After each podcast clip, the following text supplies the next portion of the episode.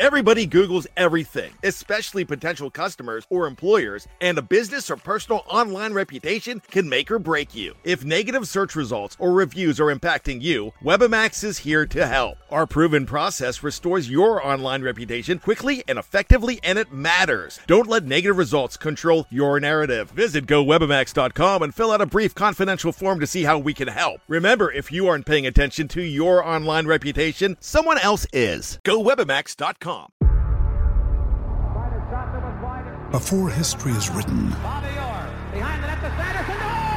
it's played. Before it's frozen in time, it's fought one shift at a time. Before it's etched in silver, it's carved in ice. What happens next will last forever. The Stanley Cup Final on A B C and E S P N Plus begins Saturday. Another day is here, and you're ready for it. What to wear? Check. Breakfast, lunch, and dinner? Check. Planning for what's next and how to save for it? That's where Bank of America can help. For your financial to-dos, Bank of America has experts ready to help get you closer to your goals. Get started at one of our local financial centers or twenty-four seven in our mobile banking app. Find a location near you at bank of america dot com slash talk to us. What would you like the power to do? Mobile banking requires downloading the app and is only available for select devices. Message and data rates may apply. Bank of America N A, member F D I C. Now's the time to save thirty percent on wedding jewelry, only on Blue Nile dot com. Make sure your wedding ring is the one with your pick of diamond and lab-grown diamond bands, all hand-finished and graded for excellence. Or surprise her with something blue she'll love for life, like a stunning pair of sapphire earrings. Blue Nile's jewelry experts are available twenty-four seven to help, from fit questions to style advice. Right now, get up to thirty percent off at Blue Nile dot com. Blue Nile dot com.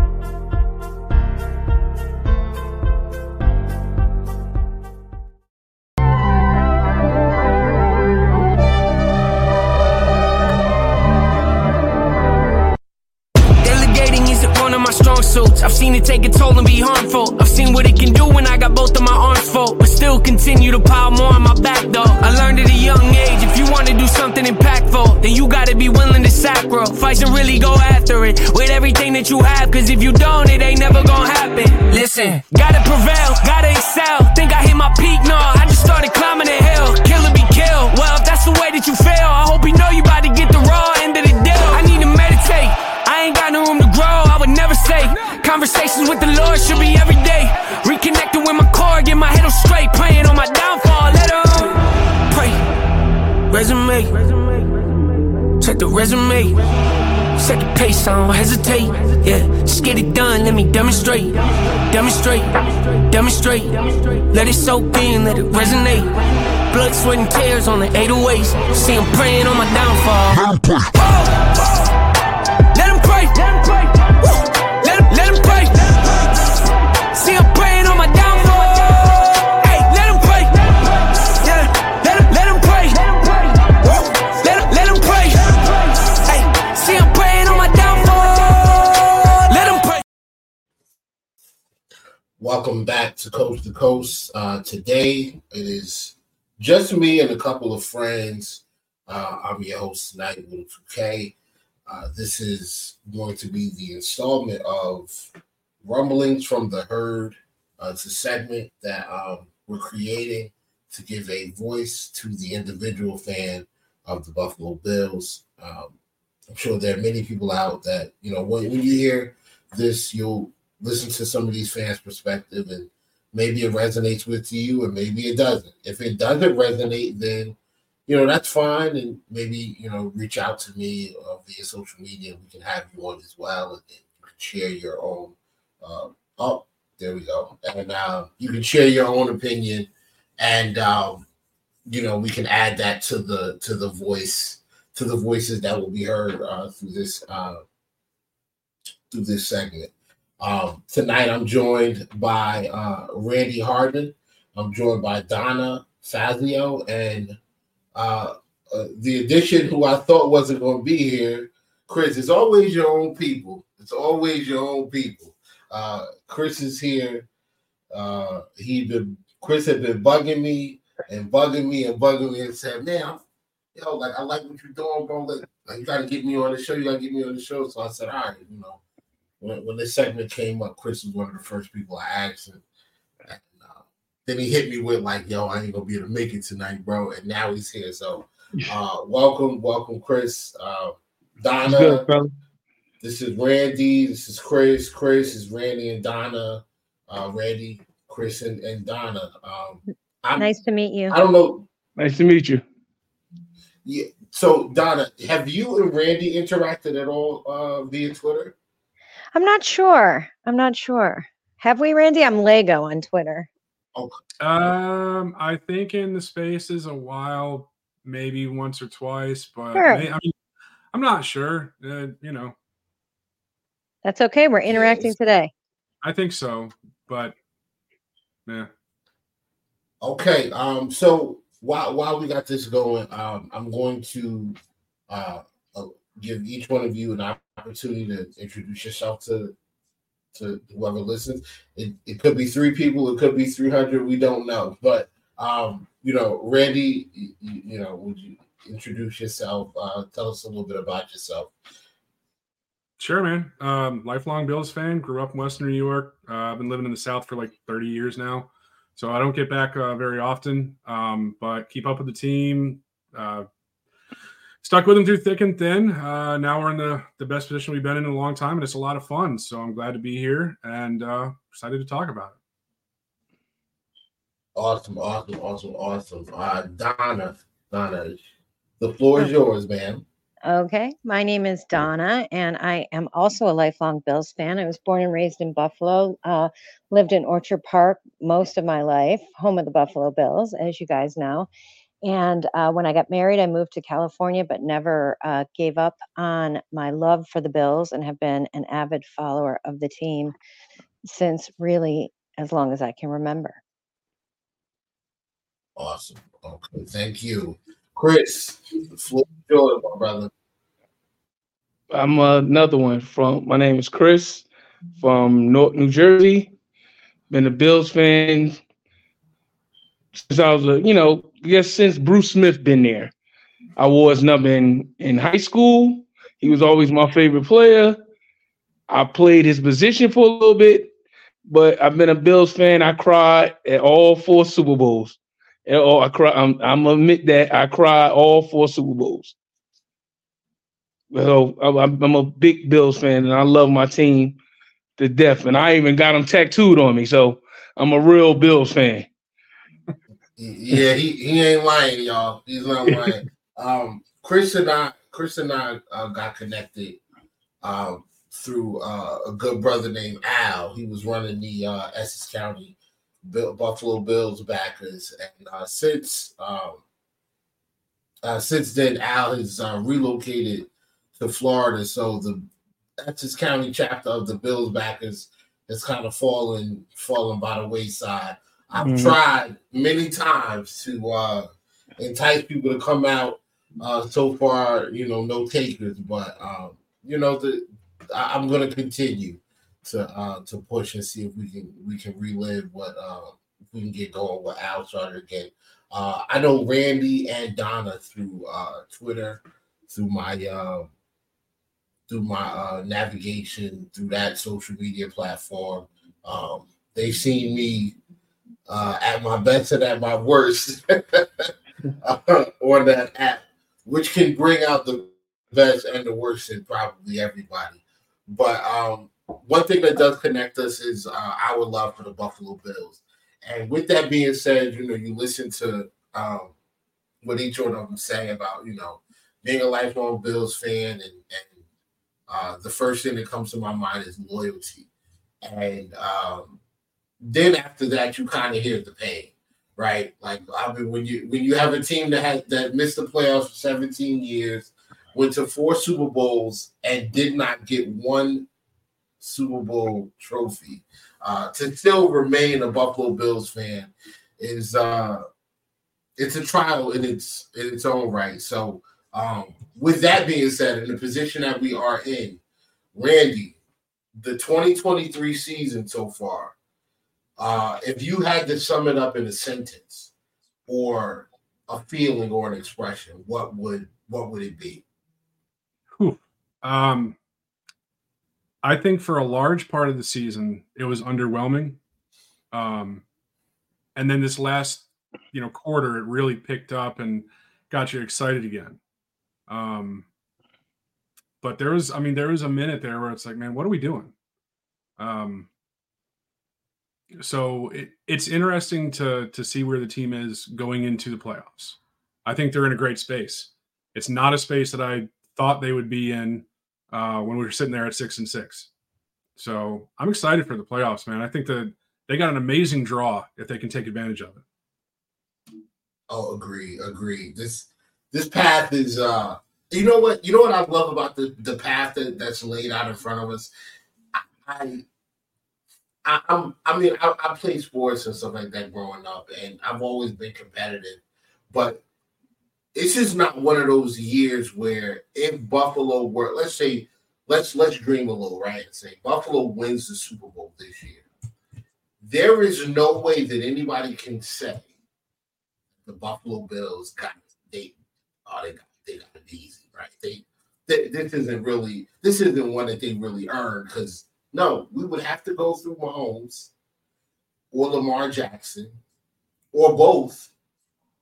Or one of the best defenses in the league with in, in the Cleveland Browns, or one of the hottest young uh, prodigies at Q B in C J Stroud. Like, there is no easy path through this A F C. And then on the other side, you're looking at potentially a San Francisco, which is a you know top five off, top three offense, top three defense. Uh, you know, one of the best teams in the league. Uh, a, A roster littered with all pros, a roster littered with uh, talent on both sides of the football. They're so talented that their first pick in the draft last year was a kicker. Like, that's how talented they are. Their, their first selection was a kicker. So, um, this, you, you you know, Buffalo would earn it. This is the year Buffalo earns it, right? Uh, Donna, you and I have uh, been in spaces together. Heavy for like the last, I, I want to say at least six months. Um, same question to you. If you had to, somebody said, you know, describe to me in ten years or somebody said, hey, can you tell me what the twenty twenty-three season was like for the Buffalo Bills? How would you describe it? Yeah, for, for me, it would be resiliency would be the first word that comes to mind. Um, you know, the way the year went, our depth was stressed all year long from like week three, where within a period of what, eight days, we lost Tre' White, Matt Milano, and Daquan Jones. We had to adjust our defense um, and, and people needed to step up up until really the, the last game of the season, where in a span of twenty-five minutes in that Miami game, we had lost uh, Rasul, uh, Gabe went down, Dion had to come out for a while, and uh, Dodson. So uh, the the the unsung hero really of the season, as I look back on it, having just finished the the you know week eighteen, is Brandon Bean, because where would we be really if he hadn't made the moves he had, if he hadn't been successful in the past two drafts, um, if he hadn't uh, done what he had done in free agency, uh, what he did at the trade deadline really is why we are where we are to me.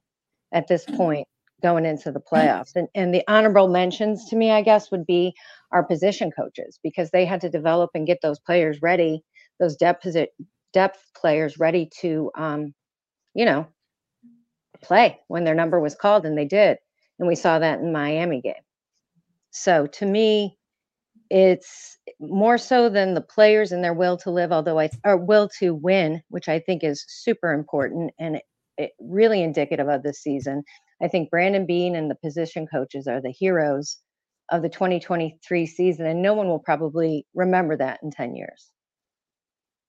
Well, Well, we don't have a choice now. We, I mean, it's it's now it's uh, memorialized by you. You spoke so eloquently about it. Um, guys like Bobby Babbage, uh, who's yep. the uh, linebacker coach, well, Junior, uh, Junior is uh, uh, our uh, uh, offensive line coach. I'm I'm drawing a blank right now, and I really shouldn't be. Kromer. He's also yes, Aaron yeah, Kromer. Kromer. Um. Just what he was able to do with a guy like Spencer Brown, right? We take a small school kid a couple of years ago in the third round. Um, one look at this guy, you're looking at six foot eight, three hundred thirty pounds. Mm-hmm. He looks like he has zero percent body fat. The dude looks like a giant. Like, you know what I'm saying? Like, he looks like he should be a wrestler, or, you know, in the W W E. And, you know, year one, you see, you know, he's forced to play because of, once again, injuries and poor performance from um, other guys that, that that we had taken forward and things like that. So um, they give him a shot his rookie year. Really good run block. It's a good run blocker. Kind of sloppy in pass protection, but um, mm-hmm. you know, he was solid in year one. Year two, absolute disaster. Back injury. Uh, he's been dealing with that all year. And year three, like this kid, you know, I mean, we, we came into the season, right, looking at um, Spencer Brown as what, uh, the weakest link on the offensive line. And now, yes, you, like, when we talk about the problem, yeah, right, right. And, and, and now when we talk about um, the offensive line and the weaknesses, we never mention him. Like, I don't mention him at all as a weakness. I just look at it and say, yo, he's he, like, this is our guy. I mean, we're good to put it in right, right. Yeah. Exactly. Um, and to put it into different terms that, you know, maybe some of the younger fans will uh, understand. Um, when I bought Madden, when I bought it, uh, Madden for my uh, Xbox, and the initial roster, Spencer Brown was a sixty-nine overall. Spencer Brown is now a seventy-eight. Do you like that nine overall points? In, yeah. uh, that's a huge swing in one year for the for uh, a player on Madden. So, um, and Whittle, I remember. I mean, you remember back during the draft time, we talked extensively about we got to replace Spencer Brown. We yeah. got to replace Spencer Brown because he's an absolute. I was player. On that same boat. yeah, yeah. I mean, I think I think most people were like, man, if that back injury wasn't the reason he sucked last year, we got to move on from this guy because he's gonna he's gonna get Josh killed, and that's the yeah, last. Yeah.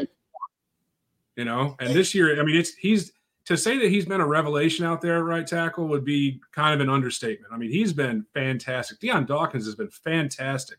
It's mm-hmm. been a an amazing turnaround for the entire O-line, but especially Spencer Brown. It's been really cool to see, honestly. Absolutely. Absolutely. Um, they're playing uh, – I, I remember those conversations, Randy. We talked about Uh, Broderick Jones. We talked about uh, uh, the kid that Daquan Jones that went to uh, to, to Cleveland. Ohio State, Cleveland. Yeah. Yes, we talked about a bunch of guys that that we um, uh, Carter Warren, the, the the right tackle from Pitt that, that plays for the Jets now. Uh, we talked about all these guys potential replacements, and they stuck with them. So yeah, hats off to the coaches. Um, Donna, good on you on bringing up the positional coaches. Because those guys never get mentioned, right? It, it, it's rare that anybody talks about them. So that's right; um, they never get the credit. But this year, we saw that we really needed them.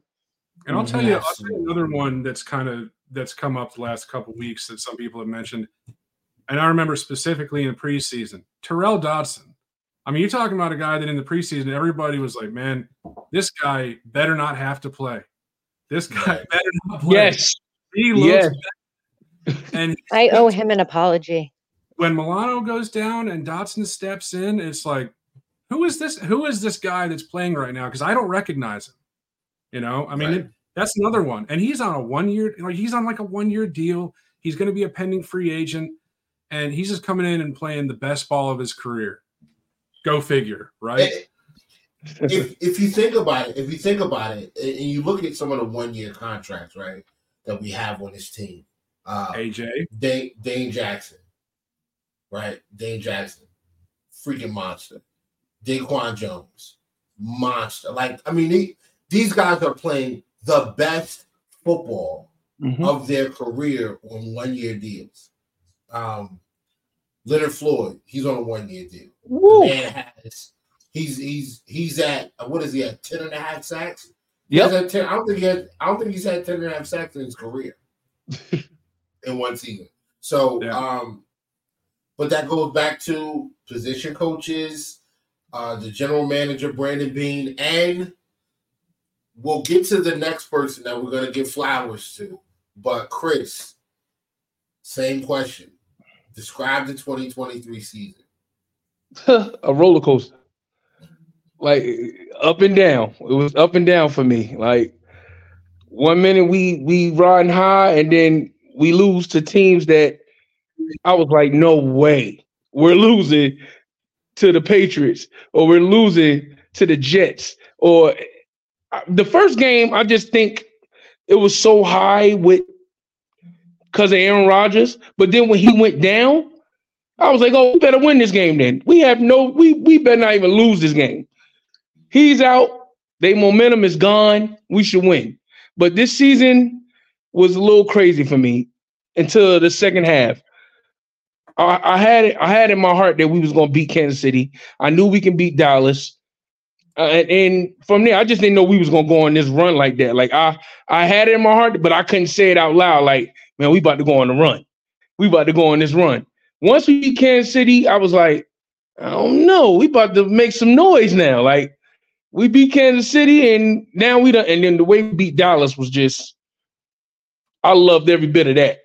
Because I rubbed every Dallas fan, and I, I, they couldn't even say nothing to me after that game. So it was it's, it's up and down. But this second half changed my mind. I was like, all right, we might make this little run. We might go ahead and go on this run. But this the, the up and down, it was definitely a roller coaster for me. Josh was Josh is definitely a roller coaster this season. It is just I don't know. But the yeah. defense losing players. Once Milano went down, I was like, oh God, I don't know what's gonna happen with this defense. I don't know. And Von not being Von, I don't know. Like I'm waiting for this playoff Von to come out. I'm really waiting for it. I'm hoping he show up in this playoffs. I'm hoping. Yeah, I mean, you know, that's one of the contracts that um, looked like a, a smart investment last year when mm-hmm. like, on week was week ten, week eleven, he was sitting at eight and a half sacks, goes down with an injury, and, and I'm like, you know what? It is what it is. He comes back next year. We get Vaughn back. We're gonna have like. You know, Von will be good, and then we'll we'll we'll, we'll have Tre' White, and he'll be he'll be back, and we got all these other guys, Kaya Elam, and these these young guys. Like we're really gonna be good next year. And like like you said, man, the roller coaster. We were riding high, blew out the uh, blew out the, the the Raiders, blew out the Commanders, blew out the uh, Dolphins, and mm-hmm. I mean. We were sitting with the best offense in the league. We were well, we were second, second best offense in the league, our top three defense. I mean, it, it was just looking great. Tre' White goes down in the in the Dolphins game, and then before you know it, Milano and Daquan Jones are out as well for extensive. extensive a trip to London kind of kind of put a huge, you know, yes, d- damper on our on our season at that point. So yeah, it killed us. It killed us, yeah. man. It killed us. But roller co- a roller coaster is definitely uh, it's definitely the the the best problem. That's definitely a, a great analogy as to what we've been going through.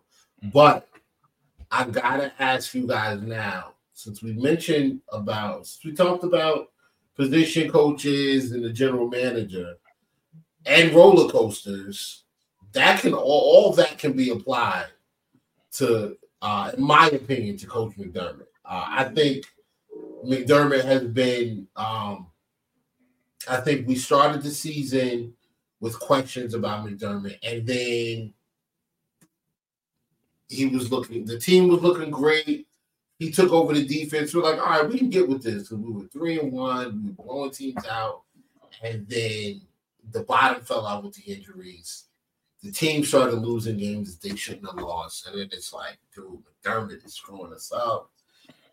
Get him out of here. And then, and, and now here we are, winners of five in a row. Uh, went from eleventh in the conference to number two in the conference. And now um, getting ready to host, uh, hopefully, the first of uh, four games uh, left on our season. So, um, Chris, I'm going to come right back to you. Uh, give McDermott a grade, man. Give give your assessment on Coach McDermott, not for his career, but for the twenty twenty-three season. This year, ooh, because I'm a, I'm a, I'm a, I'm a big McDermott fan. When everybody's saying get rid of him, I'm fighting for McDermott. I don't want him to go nowhere. So I'm gonna be, I might be biased on this one, but.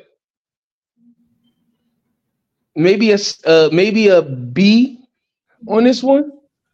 Maybe because I think when I say that, because when he took over the defense, Leslie Frazier was good. No disrespect to Leslie Frazier. He just was stuck in his ways. And he didn't want to adjust to anything. He going to keep us in this zone and we going to stay in this zone forever. And he didn't want to adjust to anything. And I didn't know we was like the last, we didn't blitz like that at all. And we really didn't blitz like that at all. McDermott got us blitzing and everything. And I'm loving it. So I'm going to go with a B. I'm, I'm, I'm going to do a B. I, I, it might be a little high because I'm being biased because I love McDermott, but I'm going to go with a B. I'm going to go with a B with that. I know you're looking like, I don't know about that, Chris, but all right. Nah, nah. I mean, like, you know, you give him a B, you give him a B. My grade is a little different, but you know that that's that's that's my grade. Uh, I, I'll give my grade after after we get through you guys. Uh, Randy, uh, grade grade Sean McDermott for the twenty twenty-three season so far. All right. Well, I'm going to break this down a little bit. Um, going into this season, you may or may not remember this. I think it's I don't delete tweets, so it's still out there. But when it was announced that he was taking over the defense, I said, okay, but if it goes bad, he'll have nowhere to hide. He's got no one to blame, no one to scapegoat except for himself if, this, if things don't work out. And then the injuries started picking up. And they actually, they got better. And it's it's an impressive job, the fact that he's held the defense together. Now, on the flip side of that, sometimes his imprint on the offensive game plan drives me nuts. And I think the way that the team is uh, perceived to kind of rally around him after the, the Go Long article has been really impressive. Overall, at this point, I give him like a like a C plus. Um, I think it's at one point in the season, I was ready to move on. Uh, but I think right now, uh, he's the right man at the right time. Whether that is something that sticks around going forward, I know he got an extension, but uh, yeah, I mean, I think I think it's been a solid C plus season. It could have been a lot better, but things didn't quite go our way, and we had to win five in a row to really make our bones to to get into the playoffs. We shouldn't have never. It should have never been that close, and that's my problem with McDermott. I think that sometimes uh, the team kind of lets down around. They play down sometimes, and they lose games that they shouldn't. And I feel like a lot of times that's a reflection on the head coach. So I can't give him an A. I can't give him a B. I think a C plus is solid. Okay, so uh, Randy, before we go over the before we move on to Donna, I I, I gotta ask you. You said, um, well, what did you say? I should have wrote it down. Um, when you oh you you said his imprint on the offense drives you nuts. What, uh, like, can you expound on that a little bit? Yeah, I want to know that. It seems like, and again, I'm not in the, I'm not in the box, I'm not in the huddle, so I don't, you know, this is just perception from watching the games. It seems like there are times when he wants to kind of slow it down and grind it out a little bit to protect the defense a little bit, so they play, they play possession game, and then leave it to the defense to ride it out at the end. And to me, when it comes to offense, I'm an all-gas guy. I love, you know, just keeping your foot on the gas. The old Belichick axiom of it's not my job to stop my team from scoring, I subscribe to that one hundred percent. you've got a Ferrari out there at quarterback, and there's sometimes where it seems like he intentionally pulls back the reins and says, no, no, no, we don't want to score anymore. We're content at twenty-seven. It's like, no, man, put up forty. Like, if you can do it, do it. And so that's what frustrates me. I want to score. I, I want to win, I want to win blowouts every single week. And it it just, it's frustrating when they don't. And it seems like the reason, the driving force behind that is philosophically coming from the head coach. That's what it, that's what it is. Well, okay. And now, Chris, I know you want to, I know you want to respond, but we're going to let Donna yes. go ahead and uh, give her grade for McDermott, and then we'll uh, we'll go back to you. Now, listen, I, I don't want to make this uh, like a space where, you know, we're, we're a bunch of rebuttals, but um, you are McDermott, you are uh, you are Team McDermott, so you know we'll give you we'll give you an opportunity to respond back. But Donna, can you uh, give Sean McDermott an assessment on his, his yes, and I'm and I'm, I'm a little closer to Chris on this, and um, I'm going to give you my grade, but then you got to let me explain it, because I think you guys, some of y'all, are going to raise your eyebrows when you hear it. I give him a B plus on the year. Um, you know, there was lots of heat on McDermott this year, rightly so early on. Um, the criticism was was earned on his part. And then the Tyler Dunn article came out, and that was the peak of the scrutiny of McDermott. I believe it came out like after the the Denver game when we had the twelve men on the field. That was my lowest point with McDermott. But when that article came out, to me, he had two choices, and I was very interested to see which way it was going to go. He could either crumble and ultimately lose the locker room, or he could take uh, what was out there on the article, take the bye week, do some self-scouting, and come out of it, the team, the locker room, and himself as a coach, stronger. And I think, thank God for the Buffalo Bills, he took the second route. And for me, a lot of what I liked, which raised his grade for me overall in the season, happened after that point in the season. I mean, he fires Dorsey, which is, like, to me, a very un-McDermott thing to do. You know, it was kind of risky, um, but he did it. He pulled the ripcord on it, and he got rid of him.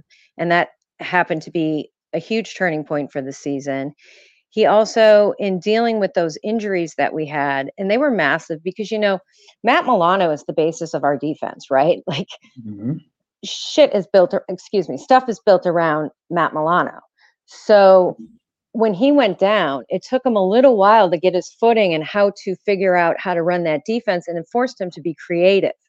And I think he was able to do that, and the defense continued to produce. Um, and and really, towards the end of the season, especially in this last game, really, guys, that the second half of the Miami game was was like a masterclass to me. It was perfection. We kept Miami and their explosive offense to fifty-seven total yards of offense in the second half. Um, so I think it's a testament not only to how the team responded to the article and and the the bad results we were getting at a certain point in the season, and how they responded to McDermott says more about him than the article did, I think, in my opinion. And then um, just how he he he learned, and I think there was some self-scouting going on during that that bye week, because prior to that, he was making decisions in game that didn't show the proper confidence in his franchise quarterback.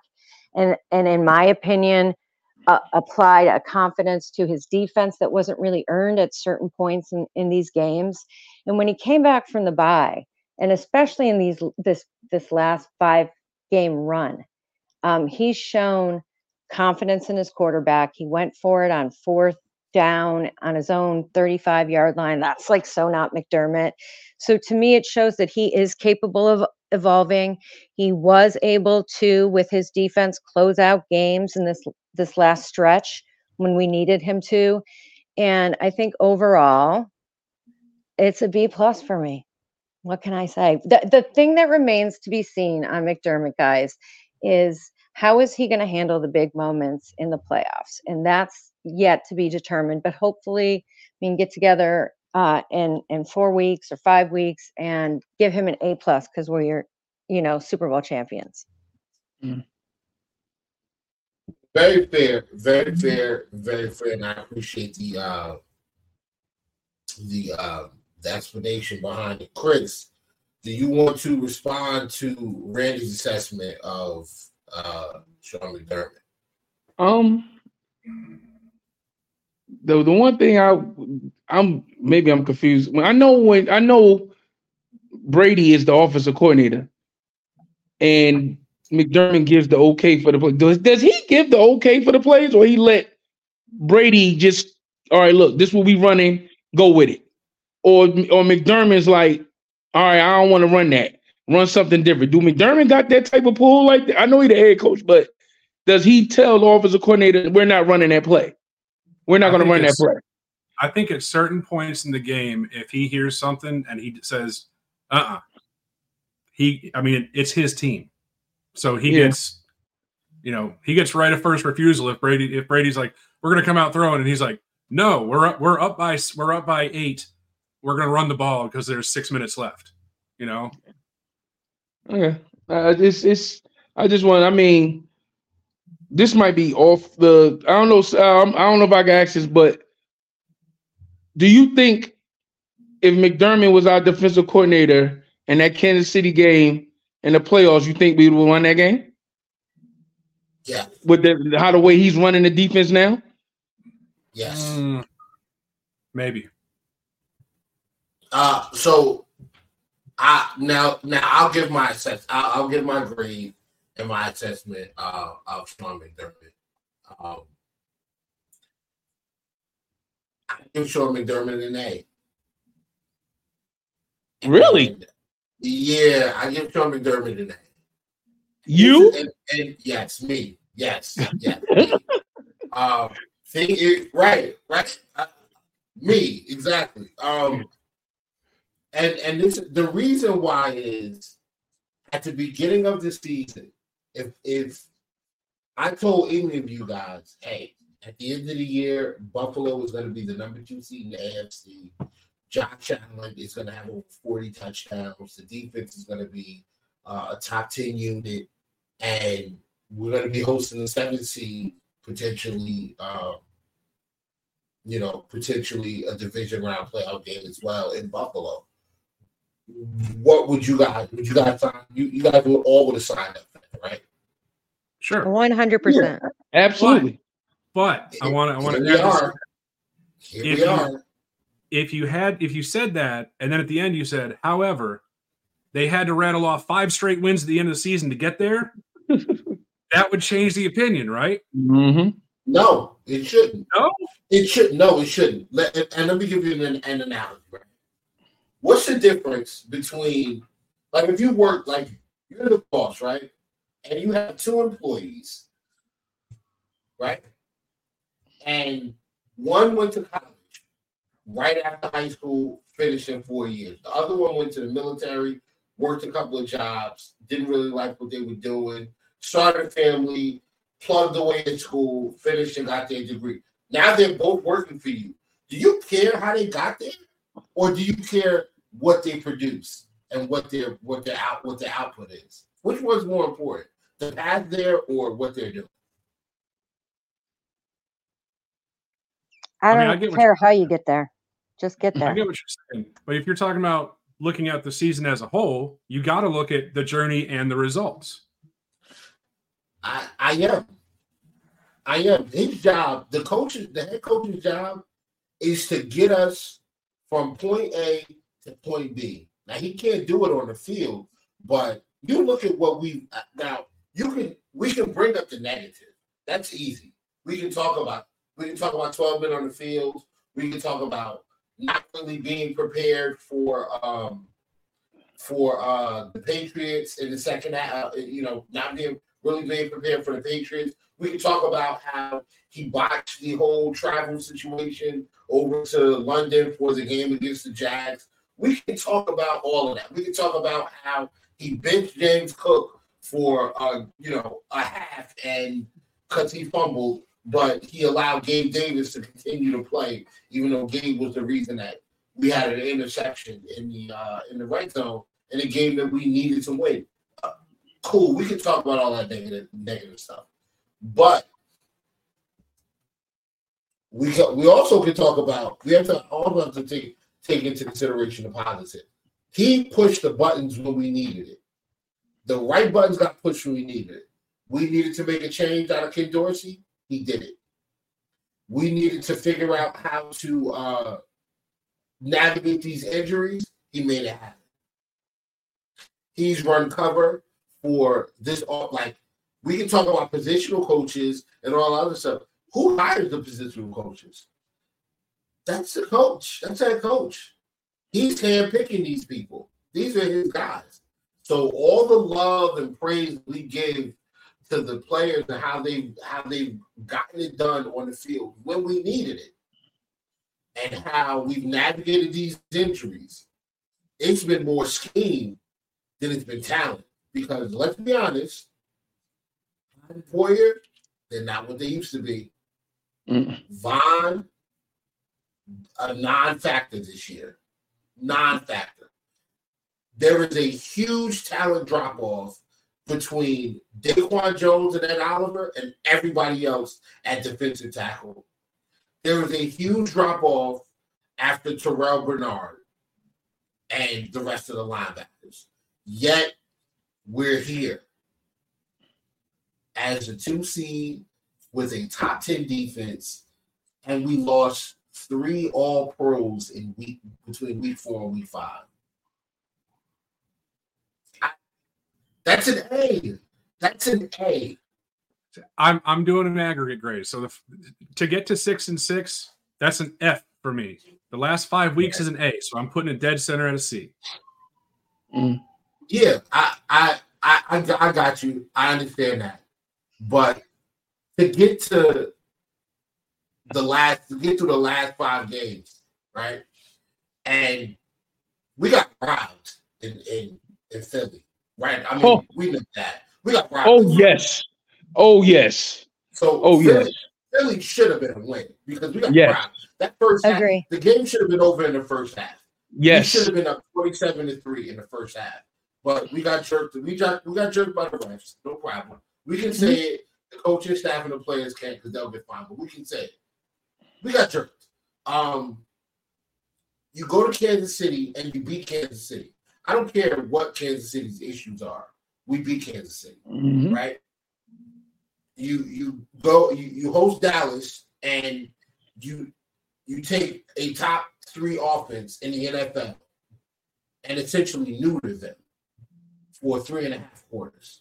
The only points, the only real points they have are garbage time when your your starters are in ball gaps. Probably the most impressive performance of the defense the entire year is that Dallas game. That was yes, yes, that was incredible.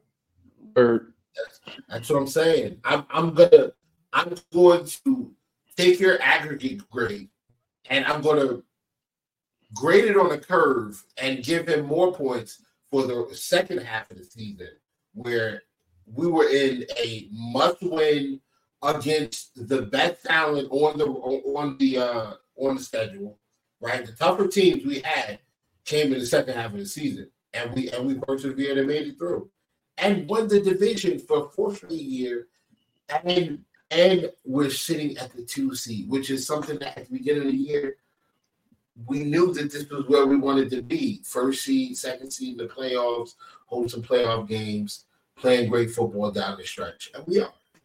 So, I, that's where we're going, right? Getting hot at the right time. It's important. Right time. And he gets all he get listen, he gets all the credit in the world for this this push getting in the playoffs. I love it. Mm-hmm. But I I got a real problem with the way they botched the first part of the schedule. You know, after when all the injuries started coming in, and you know, not necessarily losing to Jacksonville because they were considered a contender coming in, but the New England game, giving up that last that final drive, and then Cincinnati and Denver. I mean, man, those are tough to swallow. That Denver game especially is really tough to swallow. So look, I, I hope that they can ride it out, go on a nine-game win streak, and finish this thing off with a title. That definitely that that Denver game, and that's I want to beat Cincinnati so bad because I'm so. It, it I don't know what defense do we run against this Cincinnati team that we can't stop the wide receivers. I don't understand it, and they throwing it to no-name tight ends every time. I don't even know none of them tight ends over there in Cincinnati, and they killing us every time we play them. Every time. And we still can't now, get to the barrels. We still can't get to them. And they ain't got no offensive line. Now, now the Cincinnati, the Cincinnati game this year was was interesting because I do think we outplayed Cincinnati. Um, the reason we lost that Cincinnati game was the turnovers. Uh, Josh threw a bad pick to uh, Cam Taylor-Britt, which um, kind of gave that kind of, that put us that put the team in a hole. But the uh, the the fumbles to Kincaid, bro, that killed us. Mm-hmm. That killed that drive. We would, I mean, if Kincaid holds on to that football, we are looking at first and ten inside their thirty with not a lot of time left in the game. And I mean, we we could have won. I, I I feel like that that that fumble was the uh, was the was the point. You know, that was the that was the straw that broke the camel's back for that game. But um, not all turnovers are created equal, right? No, yeah, yeah no, not, not at all. Um, Can I just say I'm one gonna, thing before I'm, before we close this yeah. out on, on this topic? I heard a lot um, when when things were rough for McDermott.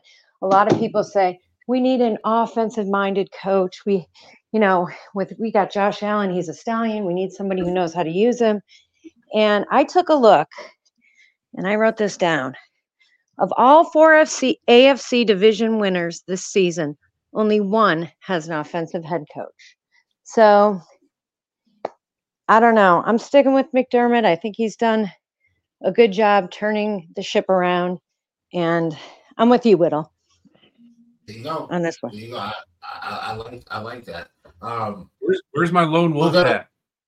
We're gonna we're gonna we're gonna um, we're going to um, patch up some a couple of these uh, topics in, in the interest of time, uh, and let's just let's just jump right in with um, one of the more polarizing. I mean, we talked about one of the most polarizing coaches. Uh, in the building, let's talk about one of the most polarizing players, Gabriel Davis. Um, I didn't understand the. Uh, I I didn't understand um, the selection of Isaiah Hodgins after taking Gabe Davis because I felt like they both kind of did the same thing. Mm-hmm. I actually thought that Hodgins was a more pro-ready receiver when we when we picked him up. Um, I knew he was a little slow uh, as far as like foot speed, but none of that really mattered because he's. I mean, I, listen, Isaiah Hodgins. We want to talk about hands. Isaiah Hodgins has some of the, the I, I think some of the best hands that Buffalo has seen. Um, you know, I, I would put him after like Diggs and Moulds and, and Terrell Owens. Like his his hands, in my opinion. His hands have that type of potential. Um, so, you know, getting Gabe Davis, I didn't I didn't like the way Gabe Davis caught the football. I didn't think Gabe Davis was um, the, a great route runner. Like, he, he seemed unpolished coming out of school, but the physical tools were there. Like, he's not a great separator, but Gabe Davis uses his body so well that when he gets behind, he's like, he's got like sneaky speed. And he's got sneaky strength and sneaky athleticism that makes him a very, very difficult, uh, difficult guy to, to defend. Um, but much like the Bills season, Gabe Davis has been a roller coaster ride. Uh, Donna, what are your thoughts on, on Gabe? So uh, you hit it right there in the intro to this topic that his biggest problem is that he is a very high variance player in terms of his production. Um, the thing that that bugs me about this is because Stefon Diggs draws so much attention, right? Because he's wide receiver one and he's amazing. So you expect that your wide receiver two is going to, at some point, um, make that extra attention that goes to your wide receiver one cost the defense, right? And he just hasn't been doing that enough. You know, not enough explosive plays. He should be the guy that is getting all the cleanup when, when Diggs is unavailable, and he's not. And that, to me, is the biggest problem. I know that he does a lot of other things in the offense. I know a lot of the things he does are things that don't show up on a stat line. But, you know, if you're wide receiver too, you got to have some more explosives for us. And in terms of him being in a contract year and him wanting allegedly eighteen million dollars, I just don't, I don't, I just don't see that happening. I don't, I don't see, it was rumored that he was offered thirteen million dollars at the start of the season. I don't think he's worth that, to be honest with you. He's a good player in my mind, but not what we need. And uh, that's my problem with Gabe Davis. Now, having said that, he is, if you look at the statistics, and all the advanced metrics, as as friends of ours like to remind us, he's in the top thirty of most advanced me- metrics. And I will point out one thing that might have changed my opinion on him. Josh missed him on two touchdowns in the Kansas City game and in the Eagles game. And like they were like walk in the end zone touchdowns, and Josh just missed him. So he was clearly at the right place. He just was missed. So he's a tough one for me. But I don't think he's worth the eighteen million dollars, and I really would like to see him. Now he's injured, but if he comes back and we're still in this thing, I'd like to see him do something, do something big for us. Uh, Randy? Same topic. Yeah, I mean, I, again, we can go back in time and see that, uh, you know, I've been a big proponent of um, channeling my inner Brandon Bean and saying that Gabe has earned the right to test free agency after this year. And uh, this year has done nothing to change that opinion. You've got twelve games where he's been not under one hundred yards, not under ninety yards, but under eighty yards. Um, and that's really th- those those four or five games have really made up the bulk of his production. I mean, hell, looking at Just looking at the basic sheet, and I know he does more. I know he blocks and does all that good stuff. But, I mean, there's you know, there's four games where he didn't put up a single catch, a single yard. As a number two receiver, if you want eighteen million dollars a year, that doesn't cut it. I don't care what the excuses are, schematic, you know, Josh not seeing him, not throwing to him, whatever. It, it's not a good allocation of assets to put that much money into a guy that can't produce consistently week in and week out. So, I like Gabe Davis. I, I don't think it's a lack of effort. I don't think it's a lack of off-season work or anything else. I think he's a, I think he's a an above plus or above average player, maybe. Um, but I don't think he's worth number two money. So for me, I'd be okay with letting him walk after this year. Chris, agreed. You already know what I'm thinking. I, he got to go. Um, I'm, he got to go. I, I don't care if he go to the Giants over there with his old offensive coordinator, he can go. Gabe has made me I'm, I'm thinking after the Kansas City game, we thought we had something. Like, all right, he going to be a problem. And then he's they last year what he was hurt a little bit. He had a couple of good games.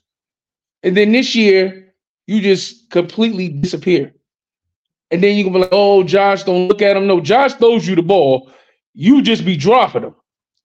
And he can go. I'm I'm I'm fine with it. I, I I'm I'm not even gonna miss him Sunday. I'm not gonna miss him at all. I, I'm I'm really not. I I think he can go. He's definitely not worth no eighteen million dollars. He definitely ain't worth thirteen either. He can go. I want Mike Evans. That's who the Bills need to go get. Mike Evans. That's who I want. McDermott, make that move. Go get Mike Evans. I'm just saying. That's just me. But Gabe can go. All right. Um, well, to just to that that point there, like Mike Evans is not happening. Not the way they just salary cap is set up. That Mike Evans situation. The only way Mike Evans happens is if Diggs is part of that deal, and Diggs is in Tampa Bay, and we get Mike Evans. Um, so I, and I definitely don't want that. I think Stefon Diggs is a much, much more, uh, a much more complete wide receiver for, especially for the offense that we run. Um, my opinion on Gabe Davis is that I don't think Gabe Davis is worth eighteen million dollars a year. I think he's worth more than thirteen. I believe that we have been using Gabe Davis wrong ever since he became wide receiver number two. Now, hear me out on this. Gabe Davis is not a burner. He is not a – he is a guy that can, he can he can give you big plays down the field. But if you go back and actually watch the plays down the field that Gabe Davis has, they're either schemed up or something happens to where he's just all alone. Like whether it's Josh breaks containment, the defense reacts to that. Gabe sneaks behind the defense, throw, catch, run, touchdown. Or Gabe wins off the line. He's so strong. Somebody tries to jam him. It doesn't work. They're knocked out of position. Gabe is down the field. Once Gabe is by and past you, you're not catching up. Like, it's just the only reason Sauce was able to make a play on Gabe Davis last year is because Sauce is like six foot four. And he's got elite. He has elite speed. Like, Sauce ran a four, what did he run? A four. Three eight or four three nine, like he read something crazy where Gabe is like a four five six guy, four five five. Um, so you didn't think Josh but, threw it short? No, no, the ball, no, no. If you go back and watch that play against the Jets in MetLife, that ball, that ball hit Gabe in, in, in the numbers, bro. It literally went, it literally hit him in between the thirteen. I promise you, it hit him in between the thirteen. Go back and watch it. I promise you, you'll go back and pull it up on YouTube, slow it down or whatever, or N F L Plus, or whatever you slow it down, and you'll see it. I'm, I'm telling you, it hit him directly in the chest. Um, but Sauce was able to catch up because Sauce is an elite athlete. Um, I think we've been using Gabe Davis wrong. Um, let's talk about wide receiver two in this offense uh, since Josh Allen's been here. Um Year one, I believe wide receiver two was Zay Jones for a little while. Then it ended up being like Robert Foster. Um, it was like wide receiver. Actually, I think wide that he became wide receiver one. So it was like Deontay Thompson was uh, wide receiver two. But if you go back and, and, and you look at that, how we use those guys, um, a lot of curls, a lot of You know, uh, in routes over the middle of the field, a lot of deep, deep comeback routes to the to the outside, um, and and that's how we used wide receiver too. When Daboll came in, became the offensive coordinator. Similar things with uh, Cole Beasley, short slants, um, you know, um, short hitch routes, hitch routes over the middle of the field, um, you know, quick outs, things like that.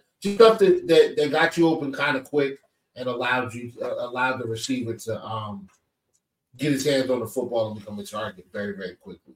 Um, Emmanuel Sanders, same thing. We did the same thing with Emmanuel Sanders. You know, Emmanuel Sanders rarely ran the deep ball. And when he did run a deep ball, it was schemed up. And, you know, Josh hit him, touchdown, big play, perfect. Um, but the majority of his work was working underneath other routes, you know, twelve yard, twelve yard play, twelve yard plays here and there. He was a chain mover. Um, aside from Beasley, he was the guy that, you know, we went to because Diggs was getting, uh, double teamed. The offensive line sucked. So we had to get the ball out quick. And that's what they did. They got the ball out quick and they, and they got it to Emmanuel Sanders out on the perimeter. We should be using Gabe the same way. I think the game's hands have become in, are inconsistent, so they don't use him like that. But at the end of the day, um, they they should. Oh, Sauce is a four four one. Okay, so yeah, right there, right there. But that, I mean, that's still, you know, that's still really, really, really, really fast, uh, especially for a guy six that at that size. Like that's that's quick. Um, but I just think we're using Gabe Davis wrong. Uh, Gabe should be getting should be getting used as a underneath um. As an underneath route, as a, one of the underneath routes, uh, when you're sending Diggs down down the um, when you're sending Diggs down the field, or when you're sending Shakir on a deep post, um, those those are the times where where game should be an outlet route, and we don't use them that way. Um, when Gabe got got out of the game when he got hurt against Miami, I thought the offense functioned better. I thought it looked better. I thought it was uh, more fluid uh, with Gabe on the sideline um, in the second half of that game. And it was because of the way that Sherfield was being used. Sherfield was being used quick in route, you know, over the middle of the field, about ten yards away from the line of scrimmage. That's where we were hitting. That's where we were hitting that guy. Uh, we should be doing the same thing with Gabe. But I do agree, Gabe has earned the right to test free agency. And if he was to find a suitor out there, which I think he will, um, you know, that's it's better for him. Um, we will miss him, but I, I'm the way the salary cap is set up, it, it it probably is time to move on and get uh, get cheaper at wide receiver number two. Um, and the other the and, other side of that, Whittle, is the fact that Kincaid has really taken over that. that second in, in targets and receptions role. So to replace Gabe Davis, you don't necessarily need a quote-unquote traditional wide receiver two. You can draft a guy, let's whoever your whoever your fancy is, whether it's Malik Neighbors or, you know, Marvin Harrison Junior if they go up that high, or Xavier Legette, my guy personally, you know, whoever. You can draft a guy and put him in that role because realistically, he's going to be like the third or fourth target option starting off as a rookie, and then might progress higher. There's no pressure. There's not a lot of pressure there to bring in somebody on a much cheaper deal and getting production out of it. So, so it's kind of is our money. Is our money that bad that we can't really spend this offseason? It's it's more well, no, about no, no. We proper could. Right, exactly. Uh, it's about it's about being it's about being responsible. You don't spend it just because you have it. You spend it because you need to spend it, and we don't need to spend it at wide receiver two right now because we still have, I mean, we still have Diggs. Think, yeah, I mean, think about it like this. Y- yeah, you could you could get da- get Gabe back, you know, for whatever his tag is, but you also got to think about replacing both safeties.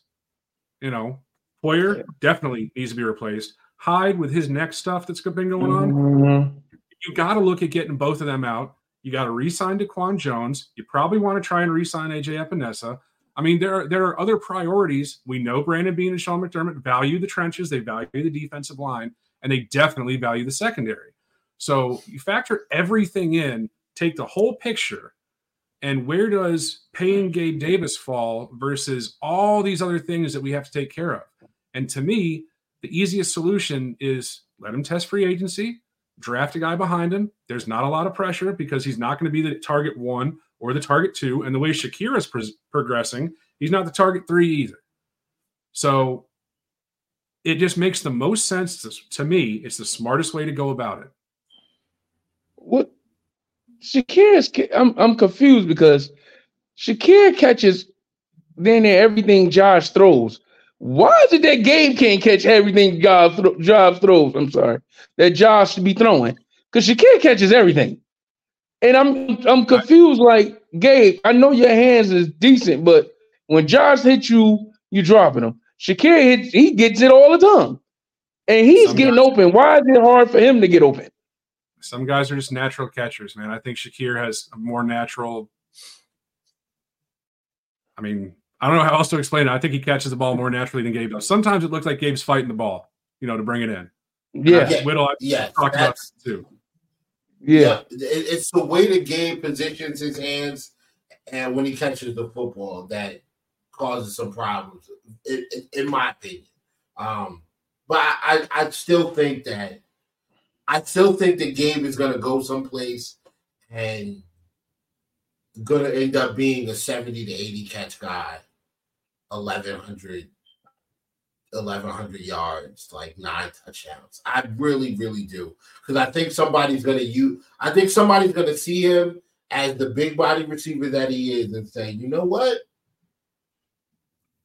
I'm going to, I'm going to use his big body over the middle of the field and in short areas and in intermediate areas where if I'm going to force corners to tackle him. And if they can't tackle him, he's going to have some yak opportunities. So I think he's going to go someplace or rack opportunities, run after the catch. So I think he's going to uh, go someplace and, and be and be pretty good. Um, but but we're not going to miss. We're not going to miss what he. Wow, this is kind of a nasty way. This I like. We're going to miss. I I'm going to miss Gabe Davis. I'm not necessarily going to miss his production or his uh, his contribution to the passing game. Like, I think he's a good player. I think it's we a can, juice versus the squeeze thing, man. I mean, yeah, we can we can get we. I think his targets can go to other guys, and then, like you said, draft a draft a uh, elite speed guy. That really, what this offense is missing is Isaiah McKenzie. That's really what this offense has been missing. Oh, yeah. You want that? I know you want you want Legette. I, I like Legette. I gotta, I gotta watch more of his, his film, man. I, I feel like sometimes he moves a little robotic. Um, I'll, I'll be very interested to watch him uh, uh, at the at the Senior Bowl. I'll be very interested to watch him uh, in the combine. I want to see what his shuttle and his cone look like, um, and then when he runs that wide receiver gauntlet, uh, I, I'm looking forward to that. I know it's forty times. I know it's forty times is going to be amazing. I'm not worried about that at all, but. Um, four two nine, baby. four two nine. Yeah, I think he's gonna. I think he's gonna run faster. He's gonna run faster than that. I think he'll drop a little weight, and he'll, he may run. A, he may he may run a couple of um hundreds faster. I'm, I'm looking for him. No, it's hilarious. It's absolutely. Oh, hilarious. Really? Oh yeah. Gosh, I gotta, now, now that's what I'm gonna do. As soon as we get out of here, I'm gonna go. I'm gonna go look for Xavier uh, X uh, talk. Um, but. I want to give. Uh, I want to start off. I want to give. Uh, I, I want to thank you all for coming in. Um, we do have a couple more um, topics, but in the interest of time, I, I want to stick to as close to the hour as possible. We are at one oh five forty-five right now, so uh, just a little bit over. But I want to stick to the hour, so we're gonna have to forego the next two topics and, and bring those back next week with mm-hmm. the uh, next batch of. Uh, uh, Panel contributors, uh, I thank you. I thank you all for uh, joining me. Uh, thank you, Donna. Thank you, Chris. Thank you, Randy. Um, final word, Donna. I'm going to give you guys each an opportunity uh, for a few final words. Donna, do you have anything that you'd like to share? Yeah, my final my final thoughts are that uh, listen, we punched our ticket. We've got a tremendous opportunity in front of us on Sunday to beat the Steelers and go on to. Likely uh, face Kansas City at home and exercise some demons there. Mm-hmm. Um, and I'm really looking forward to it. I think this could be our year, although I say that every year as a disclaimer. But I think that the way things are shaping up, if we play our best ball uh, coming up here, we got a real shot. So, and go Bills. Bills. Uh, Randy, what is yours, my friend? And I'm excited for Sunday. I can't wait. Uh, I can't wait for this playoff game. I think it's going to be uh, a great game. I think it's going to be a great game for us, at least. Uh, I think it's going to be a, a magical run this year. I'm really excited about the way these playoffs are going to shake out, um, and hopefully it ends with you know with raising a trophy, uh, something that there for a long time I didn't think I'd ever see. So we'll uh, we'll go into it and, and hope for the best, but I'm I'm excited for it, man. It's uh, it's been a long season. Finally, for it to, to be at this point is pretty cool. Um, Chris, I'm I'm definitely ready for Sunday. I'm ready to. Ooh, this weather gonna be crazy, but I'm ready for us to, to do what we gotta do. Last time we was in the snow, we didn't look good. This this this uh, we home. We need to go win this game. Let's embarrass Pittsburgh. Let's win this. Let's go to the next round and do what we gotta do. But I'm definitely ready for Sunday. I, I know everybody think Pittsburgh going to be the team to upset us. I don't see that happening. But Josh, play smart. That's it. Play smart, Josh. Don't be Superman, Josh. I need you to play smart, Josh. That's that's that's the only thing I want. Play smart. Don't overthink. That's it. Just play your game. Just don't throw no interceptions Sunday, please. Just don't. Nothing stupid. No dumb interceptions, please. Yeah, uh, and, and with that, the uh, the panel has spoken. Uh, I want to thank everybody uh, who joined us. I would like to thank those who are listening, and um, definitely be back. Uh, this episode will drop on Friday at uh, at, at at noon, and um, definitely look forward to. Um, more episodes uh, like this, discussing more Bills topics. Um, so thank you, thank you guys again for being the uh, the initial panel on Rumblings from the Herd, uh, and this is a segment that we're going to continue. Thank you all again, and uh, we end these things off coast coast network the same way always with Go Bills. Good night, everybody. Go Bills. Go Bills.